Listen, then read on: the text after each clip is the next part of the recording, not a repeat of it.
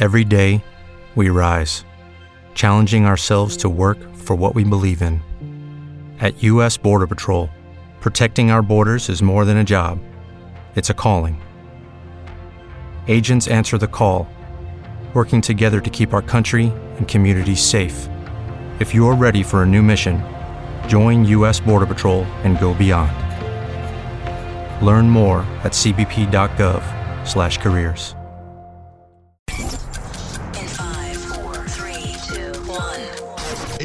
for the rundown with Rob Sanders. Well, we're waiting.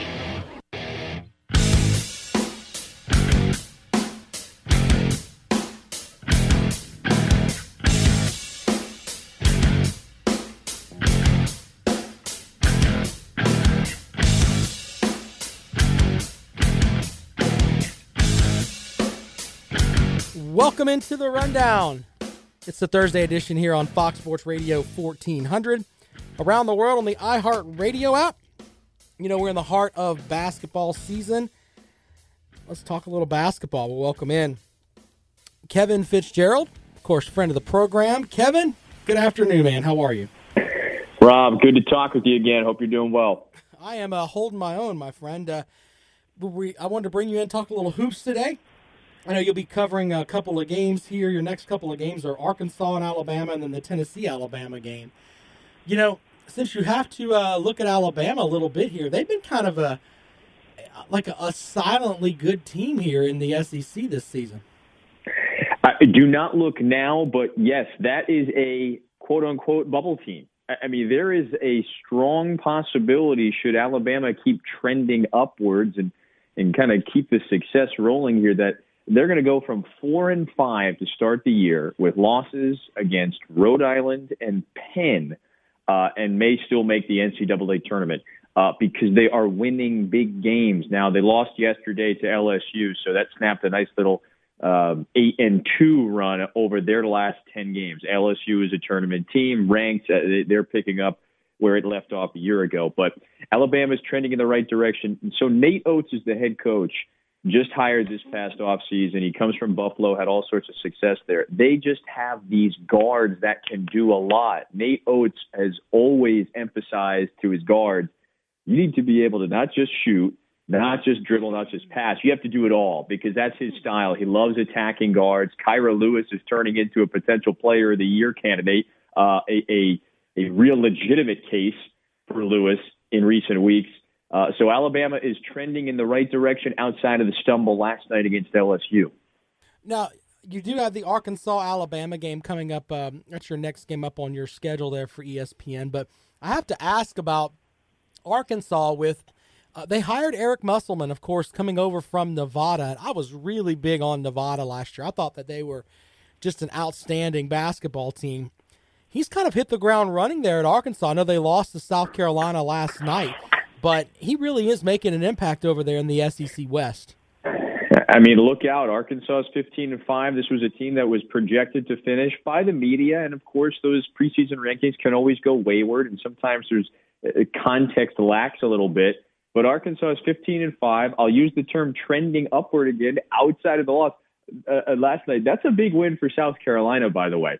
But just getting back to Musselman, it, it, it's funny because there is this dialogue that that typically surfaces when a college program hires the quote unquote NBA guy. You know, Jerry Stackhouse at Vanderbilt and Juwan Howard at Michigan, on and on and on. And there's sometimes there's reservations. You know, can Penny Penny of course at Memphis. Can these NBA guys um, can they kind of adjust, if you will, to the college coaching? There's recruiting, this, that, and the other. Eric Musselman did uh, something uh, wherever he has gone, and that is winning. It does not matter that hey, he's got some NBA influence. If anything, that has helped him, and that, of course, helps Arkansas. Uh, the level of detail, I've seen some Arkansas practices, and I'm lucky to have them on my schedule a bunch this year. The level of detail that I'm seeing this year with Musselman and that coaching staff compared to years past is total, it's night and day. It really is. And Arkansas is winning with, by and large, the same group of players that were there a year ago. You know, a team that lost 13, oh gosh, they might have lost 14 or 15 games uh, last season. Now they're at 15 and 5. Uh, so, so they have been recalibrated, if you will. Mason Jones, who scores nearly 20 a game, Isaiah Joe, who's a, a dead eye shooter. I mean, he has kind of developed those two in particular into potential pros. Uh, that was not the case a year ago when you watched Arkansas and Mason Jones and Isaiah Joe. You know, you mentioned uh, with the pro, the kind of pro mindset heading into the college game. Do you think that's a lot of just college coaches that are basically saying, uh, almost like a spoiled grapes mentality of bringing these guys into the uh, from the NBA, and they really haven't paid their dues as a college coach? Yeah, and I and, and you use that phrase, and I hate when when I think it's most of the time fans. I think it's the the reservations from the fans. I think that's where the that mindset spreads. But the paid your dues thing, uh, newsflash, some of these guys uh, played at the highest level, and do you know what it take uh, what it took to get there? Uh, whether uh, uh, being a player or a coach, um, you have to pay your dues to reach the highest level of basketball. That is the NBA. So I, I again, if a coach can coach, um, I, I really don't care where that coach previously served as an assistant or a head coach. Uh, I, I can tell you right now the stuff that, again, I'll use Musselman in Arkansas, for example. Th- there is an NBA philosophy. There is a professional feel in that locker room at practice. No wasted moments, no wasted energy. And, and like the difference is Musselman, you know, at the college level, you have the chance to coach.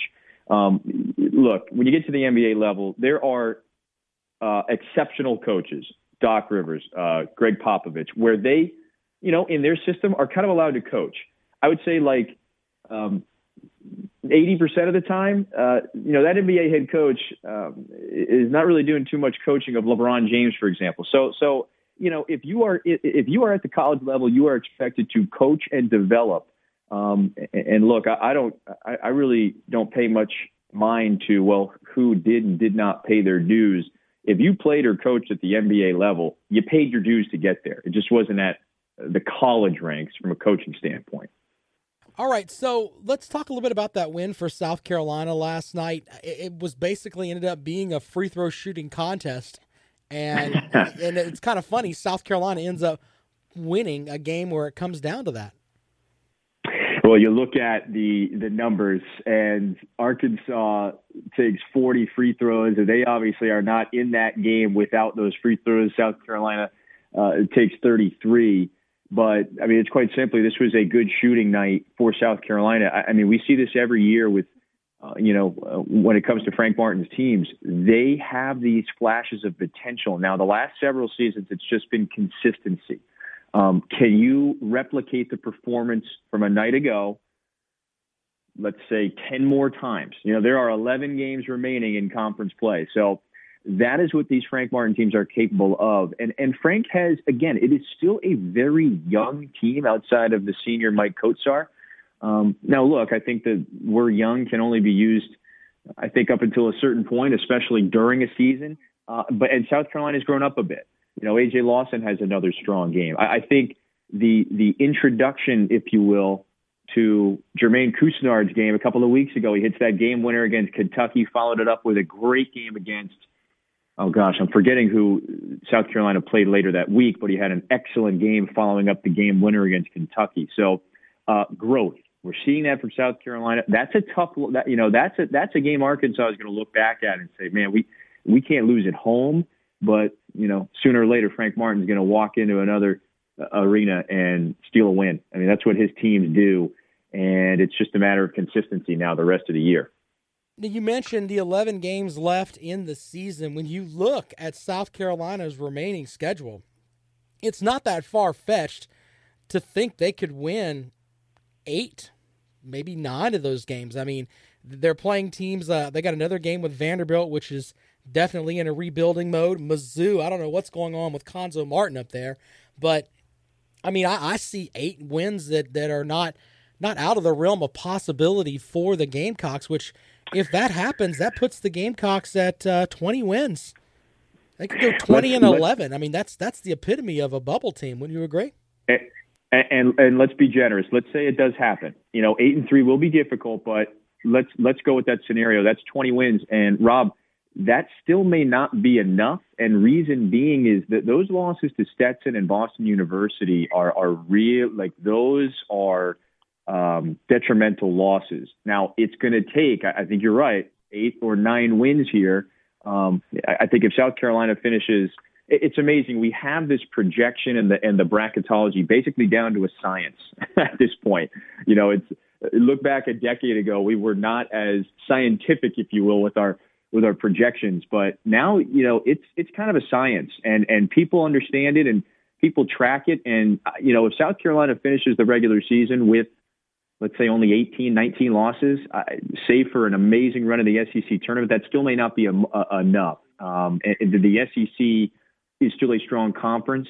It is not uh, going to get as many bids into the NCAA tournament as the last couple of years, which context, by the way, uh, 15 teams made the tournament the last two years. So it's not like this is a down year, but it is not as strong as it was the last several seasons. So I think it's going to take, you know, an eight and three finish minimum. No question about it for South Carolina. And, you know, you can't lose at home. You got opportunities to play at Mississippi State and at Alabama and against 22nd ranked LSU team. So, Rob, I think that's it. I mean, 20 is a great number you know, if you talk to Frank Martin, he's focused on, and that team is focused on the next game, and that is Missouri. But um, they know the stakes.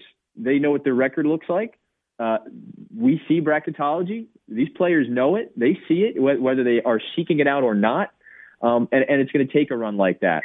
And if if this team resembles uh, just just a sliver of what it was last night, um, things could bode well for that scenario.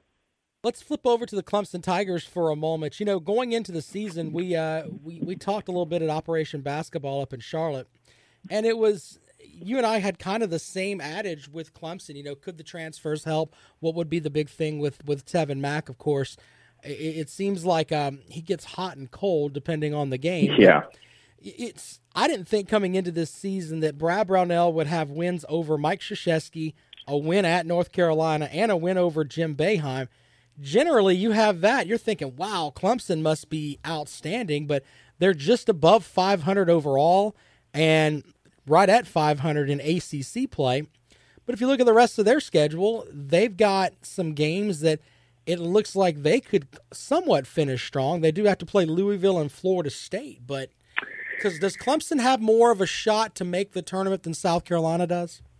Well, and and really quickly, let's tie it all together even further uh, when when we think about Clemson and college basketball this year. So Clemson wins what four games on Tobacco Road in a five game stretch. Like you said, you've got these wins against Duke, North Carolina, and Syracuse.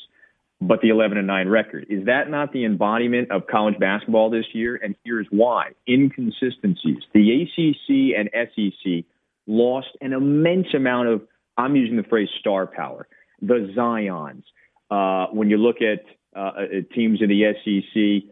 Um, you know, Terence Davis, like they lost a lot of stars uh, the last from last season to where we are right now, and that was the same thing for Clemson. Mitchell, uh, Reed, you lose scores, you lose experienced seniors. Um, that uh, that's really difficult to overcome. But then again, you see the flashes of brilliance from Clemson. And I think that's the embodiment of just how kind of inconsistent this year of college basketball is. But it's because we lost so many stars, so many great players from a year ago uh, are playing at the next level, whether in the NBA or the G League. So, yeah, Clemson has its work cut out for uh, it as well. But that's brain fog, insomnia, moodiness, weight gain. Maybe you think they're just part of getting older, but MIDI Health understands that for women over 40, they can all connect to menopause. It's at the root of dozens of symptoms we experience, not just hot flashes. MIDI clinicians are menopause experts offering safe, effective, FDA approved solutions covered by insurance. 91% of MIDI patients get relief from symptoms within just two months. Book your virtual visit today at joinmidi.com. Strong win over Syracuse and like you said, when Mac, you know, goes for 32, 12 or 17 from the field, um, you just you hope you can replicate something similar as the season moves along. But yes, Clemson does have its work cut out for it. It's you know it needs to string a bunch of wins together as well, just like South Carolina. they've got ten games left, and I, I don't uh, I don't think they match up well with with Florida State or Louisville on, on both of those games. But the other eight are, are, are interesting to me because you could give them a, a you know a fairly decent chance to uh, to snap together eight out of ten wins there, which would put them at 19 wins, which is uh, essentially where South Carolina would be as well. So it's going to be interesting. And um, you know, go ahead. and Rob, just to offer the context as well. Remember, two more ACC games on the schedule than in years past. So uh, again, I, I would I would caution Clemson fans um, with with the usual rallying cry. It, it does feel like Brad is sometimes you know routinely on the hot seat outside of that stretch um, a couple of years ago. But remember, you know, you have two fewer chances at um, games on your non-conference schedule that you know some teams will, some programs will schedule easy. Um, the ACC and Clemson, two extra ACC games in the schedule. That's a 20-game schedule. So again, I caution fans when you look at the record and if there's disappointment there, look at the way your team is trending. Um, winners of five of the last seven. So I, I think that's a perspective that I would like to um, promote right now, if you will.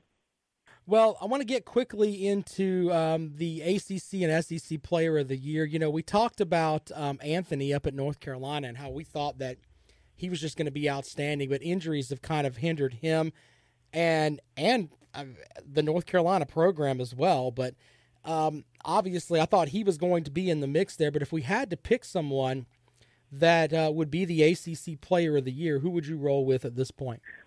I'll tell you what, and he may win Freshman of the Year as well. Vernon Carey. I mean, he is a load. He doesn't. He not only scores but rebounds and he blocks shots. I mean, again, if, if I think you want to be able to check several boxes off when we're talking about greatness, and he's a shot blocker. He protects the rim. I'll, I'll tell you though, I really want to spread the love out here, and, and I've got to. If if I give Carey Player of the Year uh, over at Duke, uh, you know, can I still award Freshman of the Year to Landers Nolley, who is terrific. He's had a great year for Virginia Tech. Well, we'll, Although we'll call him. We'll a- call him the Fitz Awards. You can give them to whoever you want, man. I can I can basically make a Ben Simmons joke here because Nolley was supposed to play last year but was ruled ineligible, so uh, he had to sit out and, and kind of terribly too. It, it was a uh, of course an academic situation with the NCAA and reviewals, and, and I think he should have been eligible a year ago. Is what I'm trying to say. But he comes back and has had this outstanding season for Virginia Tech. So that's the name to remember. You know, when I look at the SEC, I'm telling you, Rob, I, I truly believe it's Ashton Hagans. I mean, I, I think he is the best point guard in that league. He's one of the three best point guards in the country. Uh, to me, Hagans, you know, and everybody's going to point to Anthony Edwards. He's scoring a lot of points. Uh, I think he's the likely freshman of the year. Um, but with Aaron Nesmith um, out for essentially the remainder of the year for Vanderbilt, I mean, to me, Ashton Hagans is the best player, is the most valuable player in the SEC. He can score. His assists are, are at a terrific rate, more than seven a game, and he defends. I mean, he defends. He is a terrific defensive player, and I value that. So, yeah, my if you go by the Fitz um, uh, uh, uh, equation here, uh, I, I value the defense. I think Hagans is the SEC Player of the Year. You know, tell give us a player that that uh, you're covering there in the SEC that um, you know people may not know much about, and it, it's kind of hard to keep up with with every single team unless they're coming up on your schedule. But do you have a guy that's kind of like um, I don't know, like a dark horse iron uh, a set there that uh, people may just not know who he is? I said his name earlier. I would repeat it again. I, I still don't think Mason Jones is getting the credit that he deserves. I mean, this guy, he is a scorer and he can hit threes. He's fearless, very confident. And, and Mason Jones of Arkansas, by the way, very, very confident. And he can also attack the rim. it's a pretty wonderful story. Under recruited out of high school. Uh, he was kind of overweight for a couple of years in in in high school. Attends a junior college. He was ready to go to Central Arkansas. That was it. That was the only uh, offer out of JUCO for Mason Jones. In comes Mike Anderson, the former head coach, and at the last second, he, he gets the chance to go play at a power conference, and he's scoring again, like 19 a game for Arkansas. But he can not only shoot, he can get to the rim as well. You know, if he puts on a little muscle, like that's the player you need to watch at the next level. uh, I would say Jones. Um, you know, and Reggie Perry at Mississippi State averaging a, just about a double double. Um, those are names I would say I, I would recommend you start paying attention to now. and while they are not freshmen, I think they will be uh, pros and potential draft picks this June.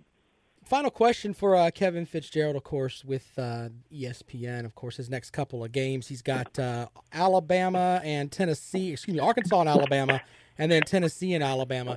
Can you give me your favorite Kobe Bryant moment that uh, that you remember? And I know you're a little bit younger than I am, but everybody has like their own Kobe story, something that that that just kind of stuck with you when it came to Kobe Bryant.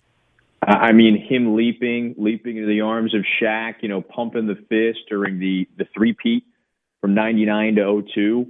I mean, that that's the image that I have. There are too many. Gosh, I was reading an article, and I think the the author surmised that the number of game winning shots, not just buzzer beaters, but game winning shots during Kobe's career was north of 30. We're talking like three dozen. Uh, you know, there are. Look, we lost not just an NBA icon we lost a global icon. Um, his impact in the game was and will always be immense. I mean, he touched every corner of the basketball universe. Um, you know, and and it, it's it's horribly tragic. I'll say this: were are there? Is Kobe Bryant the best basketball player to ever play the game? No, he's one of the top ten. But is he the most clutch? I would say so. When when it came down to crunch time, out, you know, he and Michael Jordan. I, I think those are the two that you answer the question. You know, you can say Kareem Abdul-Jabbar was a was a better player. Maybe Magic Johnson was a better player. Again, and we're the margin here is razor thin. But when you think of Kobe, you think of clutch. You think of Mamba mentality. And to me, uh, he's he and Jordan are the most clutch players in the crunch time. When they had to get it done, they did. It's because they were humble enough to prepare to an inordinate level, but then still had the confidence to get it done. And, sometimes people have one of those two and not both, and Kobe had both. Do you think he was looked at, uh, and and there was like a, a, a section of folks that thought he was kind of aloof, but I think if you're at that level no. of greatness, you kind of have to be. Don't you agree? I mean, you kind of have to be. You think that you're awesome, in my opinion. You know what I mean? Kill, killer instinct. And I think, you know, I, I think the misnomer around Kobe, maybe better said this way, a little standoffish, you know, kind of truculent at times early in his career. But that's because he sacrificed friendships, um, chit chat. Uh, he didn't want to be your friend. He wanted to beat you. And he sacrificed a lot, I think, to, to perform at the level that he did. I mean, it was, Kobe made you uncomfortable. I, I, a good friend of mine, Ian Eagle, the voice of the Nets and, uh, of course, the NFL and the NCAA tournament on CBS referenced this, and, and I totally agree with it. He just he said Kobe made you uncomfortable, not just the opposition. You think the the opposing player that we're talking about? No, no, he made his teammates uncomfortable too because he demanded um, an immense amount from them because winning was all he cared about. I think he sacrificed what you thought about him uh, to be the best and to win, and he's got you know won five rings. So uh, I always admired the the only thing I am obsessed with is winning. And guess what? He did. He won. I agree with you on that, and I think the big thing for me, and you mentioned where he made he he made players on his own team uncomfortable. Where, you know, he's what in his second year, and he's telling Shaq, "Hey, man, you're too fat." I mean, that's basically the vibe that he gave him. I mean, you're telling a guy who's already went to the NBA Finals with the Magic and signed one of the biggest free agent contracts in NBA history. Hey, you're too fat. Stay out of McDonald's and work on your free throws. I mean, that's that takes a set of of, of cojones there, man. I mean, they clashed. Like, you, it is not a stretch to say there were some years when Kobe was was was. You could nearly say he was essentially an outcast on on some of those Laker teams because he was all ball. That was it. He didn't want to. Uh, he didn't want to listen to music. He didn't want to rap on the bus with you. He didn't want to um, engage in, and, and have fun, if you will. That was Shaq. I mean, Shaq had the big bubbly personality, and like there were there were times when Kobe was like again outside of the basketball court, like he was kind of the odd man out at times, especially early in his career, and when Shaq was in LA, because uh, there was obviously that clash as to excuse me, whose team is it? But uh, that was Kobe. I mean, that was him, and you know, we are fortunate that um, we got to watch him play basketball for 20 years, and of course, you know, we're talking a future Hall of Famer that you know will become official, if you will, um, you know the next Hall of Fame cycle. Kevin Fitzgerald from ESPN joining us here. Kevin, man, thanks so much for taking some time out for us uh, here today on the rundown, man. I really appreciate it. Hey, love talking hoops with you, Rob. See you soon. All right, we'll talk to Kevin later on, man. Thanks a lot, man. All right, Kevin Fitzgerald joining us on the rundown. Lots of knowledge there that he dropped on us, including uh, some SEC and ACC players we kind of got to look at here. We'll take a break. When we come back, we'll talk about some big changes coming into uh, the NBA All Star game. A couple of other little things, too, that are out there on the rundown this afternoon. You're listening to Fox Sports Radio 14, 1400. Excuse me, my goodness, today. Welcome back to the rundown. I'm Rob Sanders. Thanks for joining me here on Fox Sports Radio 1400 around the world on the iHeartRadio app. Special thanks to Kevin Fitzgerald for joining us today, talking a little hoops, as he is like the life of the broadcaster, man.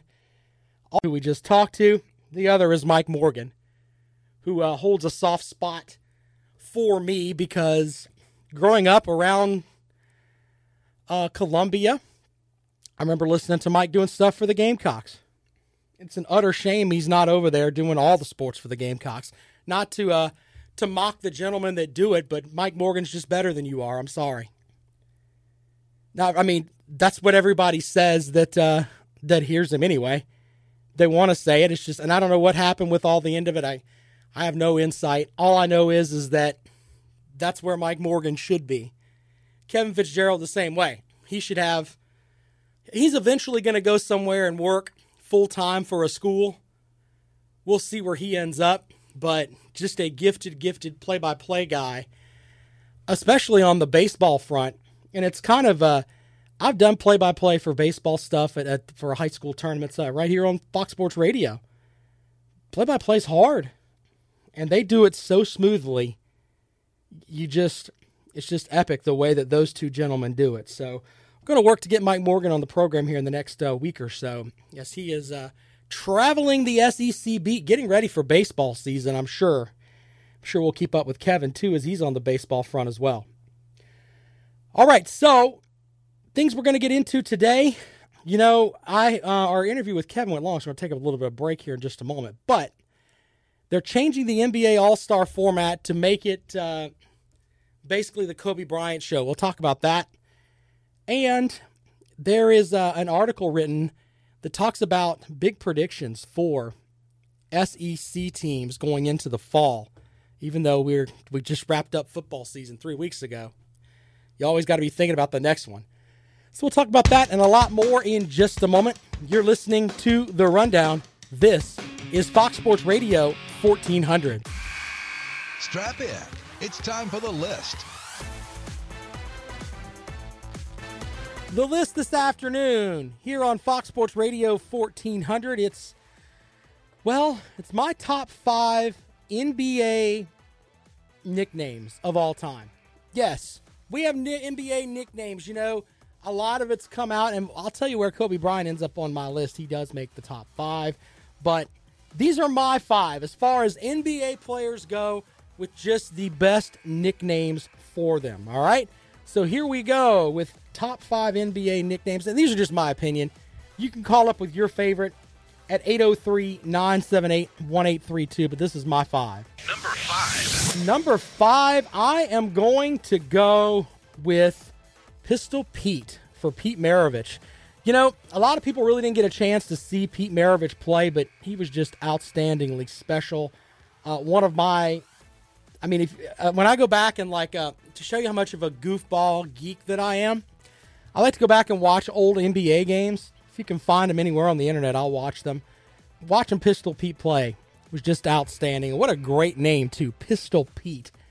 Just sounds just awesome. I really, really like that name a lot. Number four. Number four on the list for me is Dr. J for Julius Erving. You know, I, I really like it's Julius Erving was such a great player, but I think that he was kind of out of my my age group as far as uh, my ability to understand how great he was and how much of an impact he had on the game.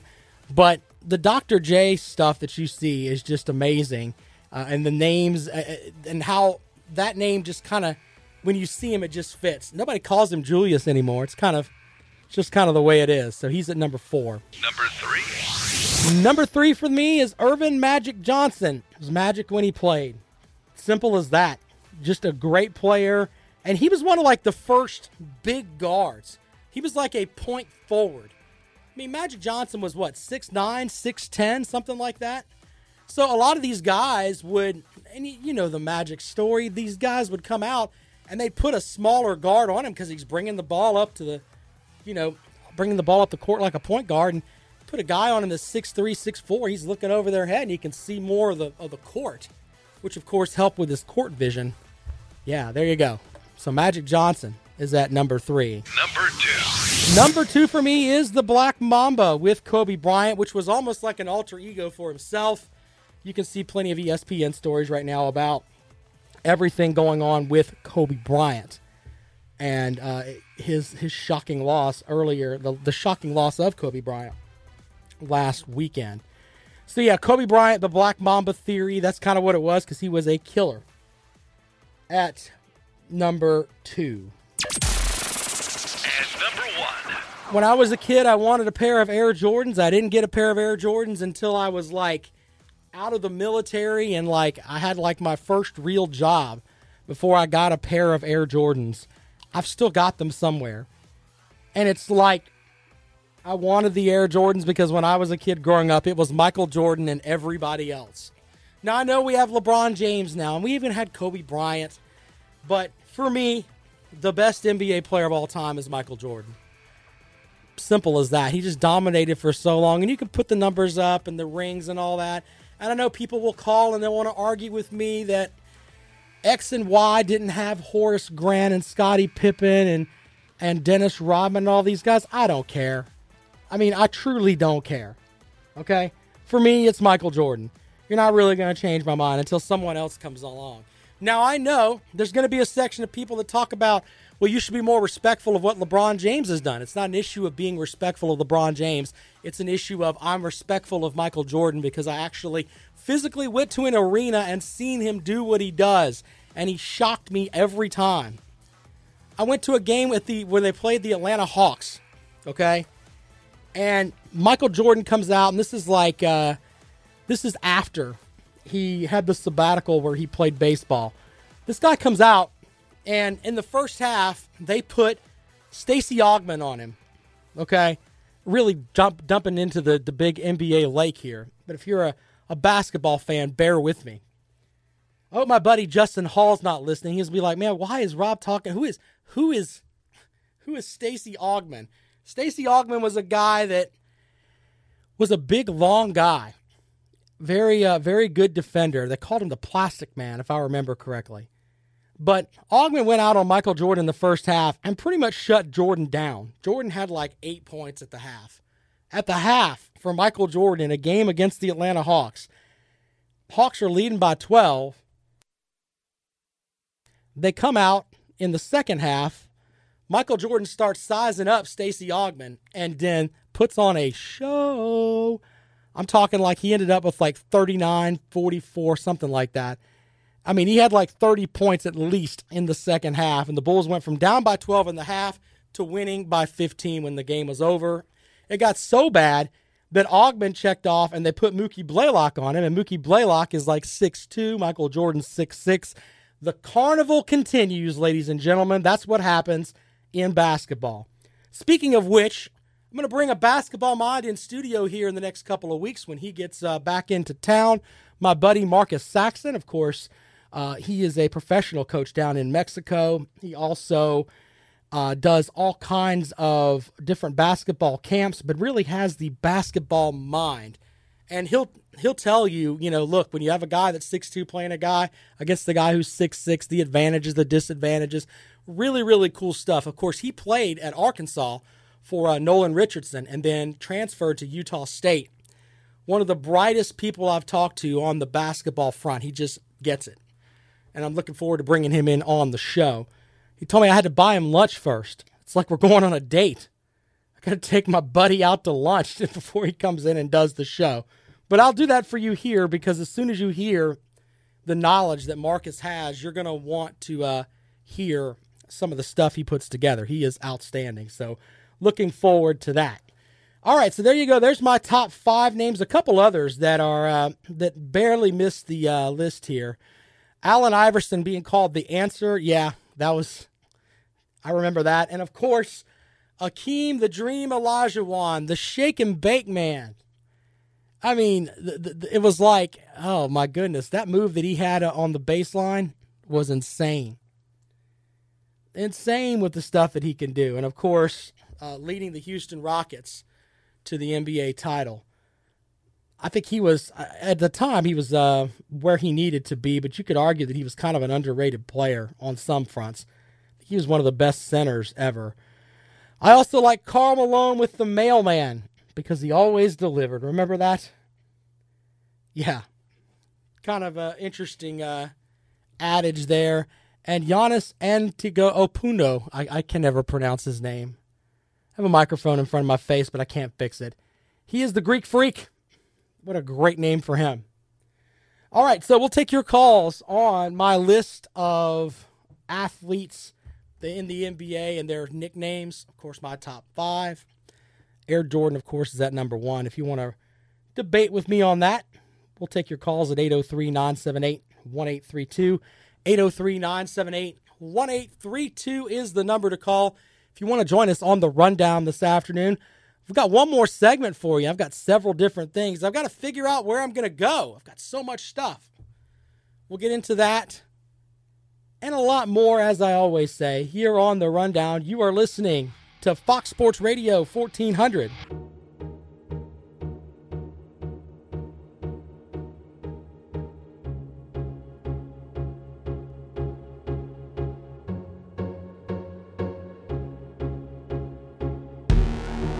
Welcome back to the rundown, final segment of the show this afternoon. The last segment of the show is like when I'm doing my stuff to get ready for the show, I always have like four or five stories that kind of make me go, huh? Wait, what? Yeah, I think that's what I'm going to end up doing during the last segment of the show. It's just going to be the the segment of stories that make me go, huh? Now I have to come up with something creative to make that go. Okay? But these three stories kind of had me sitting around going, like putting my finger up to my mouth, like the uh, like the guy from Austin Powers. Hmm. Okay then, what happened here? We'll start with a sleeping giant has emerged in the Tom Brady sweepstakes. Okay, everybody kind of wants to get in on the Tom Brady stuff. You know, yesterday I said, "Hey, uh, I don't think Tom Brady's going anywhere. But there's a new person that may, or new team that may be in the mix. Ladies and gentlemen, who do you think it is? Well, apparently, according to Peter King, he thinks it's going to be the Tampa Bay Buccaneers because that's what they need to go to the Super Bowl, right? Yeah, buddy. Tampa Bay does have some wide receivers. I'll give them that. But calling them a sleeping giant, Peter King knows his stuff, I guess. But if I am if I am the Tampa Bay Bucks, I don't know if I'd want to get everybody hyped up with Tom Brady coming there. That just doesn't seem like that's going to work for me. But hey, this is what Peter King says. They have a pretty good offensive line. They've got two excellent receivers. They got a really good young tight end, and they have a very imaginative head coach and offensive coordinator in the passing game. If they were so great on the coaching front, they would have stopped Jameis Winston from throwing, what, 20 interceptions last year? However many interceptions he threw. A lot of those are on him, I get that, but the reality is that good coaching can cut down on interceptions. When you have a quarterback that throws that many, there's little things you can do, like, oh, I don't know, running the ball more. That's what I would do. Take the ball out of his hands a little bit. And when you do put the ball in his hands, don't let him throw crazy passes. Don't have him set up with crazy stuff down the field. Jameis Winston, athletically, despite the fact, fact that he is an alleged rapist and a known stealer of crab legs, he does have the physical capabilities to be an NFL quarterback. He's played at a high level and has done some good stuff on the football field. Now, I think he's the scum of the earth as far as being a human being, but that's just me. We're not talking about that. We're talking about what's going on between the lines. So we got to stay focused with that. But the reality is, is that It seems like his teammates love him. Okay? I don't I, I think that he's asking for a lot of money, but they should come to some sort of conclusion. And Winston should back off a little bit on that too. Stop thinking that you're the greatest thing since sliced bread when you've been throwing the ball to the other team a lot. A whole lot. And in fact, when you do that, that's how your teams lose. When you throw the ball to the other team, that's how your teams lose. Simple, right? So don't bring in Tom Brady. That makes no sense. Why can't we just have Brady going back to the Patriots? I know he had to let his contract expire, and Brady wants to play some more. You know, he's got this, he's had promises with his wife and stuff, I'm sure, about how long he's going to play. And he didn't have a bad season this year. But the the Patriots didn't make the AFC Championship game or the Super Bowl, I think, for the first time in forever. But do you really think Tom Brady's going to come back next year and not be pretty good as long as he's in the Patriots uh, system there? I don't want us to have a lasting image of Tom Brady where it's like Michael Jordan in the Washington Wizards uniform. Nobody wants to see that. Nobody wants to see Peyton Manning in the Denver Broncos uniform. You just don't want to see it. Let, us have the Chipper Jones thing going here. You play one team with one team that long. If Tom Brady wanted to leave, he could have left a long time ago. He didn't have to take these reduced contracts to stay in New England. But you know why he took the reduced contracts? Because Tom Brady likes to win. And that's what they do in New England. Simple as that. So, yeah, that's a story that made me kind of go, huh. Uh, there, there was a story on the NBA basketball new All Star game format. It's so complicated and so confusing. I don't have the time to to break it down for you, but we'll get into that tomorrow. I will save that to my stack of stuff. So you'll have that, okay? So final story of the day, this past November there was an incident at Georgia's Sanford Stadium days before the game against Texas A&M. Football stadium was vandalized with a portion of the field severely damaged and ultimately replaced. After a few months of investigating, though, authorities have arrested suspects in the crime. According to 11, 11 Alive, four students from Oxford College of Emory University have been arrested and charged in connection to van- the vandalism incident. Per the report, four were booked in Athens, Clarke County Jail, and posted a $3,500 bond. Incident allegedly occurred on November 20th, 2019. Officials uh, university officials pol- uh, informed police that a large swath of the field was damaged by salt that was initially poured onto it with the intention of killing the grass. So, we all did stupid things in college. Uh, someone that does a lot of talking on this show may have rolled the president's house in college. I'm not going to tell you what college I was at, but may have rolled the president's house in college after we won a big basketball game. That may or may not have happened, allegedly, as they would say. We do stupid things. But why in the hell are you going to go and put gra- kill the grass? I, I don't get that. That makes absolutely no sense. The as I said, poured salt poured on the grass with the intent of killing the grass. A six by fifteen foot section of the turf needed to be removed in order to repair the damaged field. They were able to take care of it. The damages from the incident included $500 for the turf, as well as $24 for several stolen Georgia seatbacks. So you're just, I mean, I guess you're just drunk and running around, hey, let's go and kill some grass. And then, oh, I need a couple of Georgia seatbacks. Here's the other thing if you're at a stadium, there's this nice little thing called cameras they have security on every campus. If you can't have, let's say your stadium's not right in the middle of campus or whatever, you can have these cameras that will show you everything, and your guy in the security booth, which you should have, can watch all of this stuff and go and handle it. But the message to kids, if you're listening to this, don't pour salt on grass. It's not good. And if you want $24 worth of Georgia seatbacks, let me know. We can go find some in the trash can. People throw those out all the time. Tomorrow on the rundown, we'll get to an SEC story that uh, I didn't have enough time to get to today. We'll also preview. Uh, we'll, uh, it's about the SEC football teams for next season. Big bold predictions for each one. Not looking good for the Gamecocks on that front. By the way, tomorrow we'll also look ahead to the basketball weekend and a lot more. Lawton Swan of Clemson Sports Talk is next. He's the czar of Clemson Sports. He's outside right now, ready to entertain you from 4 to 6.